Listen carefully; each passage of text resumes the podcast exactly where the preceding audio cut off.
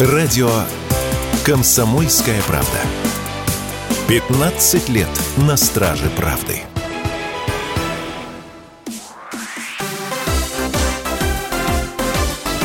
Новости спорта. Лучший бомбардир московского «Локомотива» Наир Тикнезян принял решение не переходить в петербургский «Зенит». Срыв переговоров произошел из-за разногласий по зарплате. Тикнезян запросил зарплату у петербургского клуба около 2 миллионов евро. Тикнезяну предложили 10 миллионов рублей в месяц. Защитник сборной Армении в этом сезоне забил 6 голов в РПЛ и 2 в Кубке России. Тикнезян родился в Санкт-Петербурге. Играл за юношеские и молодежную сборную России, но в прошлом году перешел в сборную Армении, за которую успел провести уже 10 матчей и забить один гол.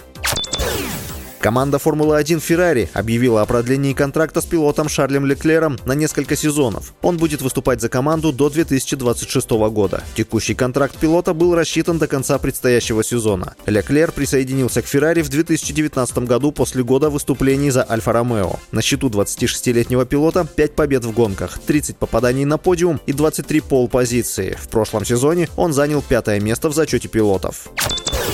Нападающий московского хоккейного клуба «Спартак» Шейн Принц предложил своей девушке Эмили выйти за него замуж на Красной площади и получил согласие. Принцу 31 год. Он родился в Рочестере, в США. В 2014-2018 годах форвард играл в НХЛ, а с осени 2018 выступает в КХЛ за Сибирь, Минская «Динамо», автомобилист и «Спартак». После двух сезонов в Минском клубе Принц получил белорусское гражданство и в 2021 году провел 7 матчей за сборную на чемпионате мира и отборочном турнире турнире на Олимпиаду. В этом сезоне Принц в 46 матчах забросил 14 шайб и сделал 10 передач. С вами был Василий Воронин. Больше спортивных новостей читайте на сайте sportkp.ru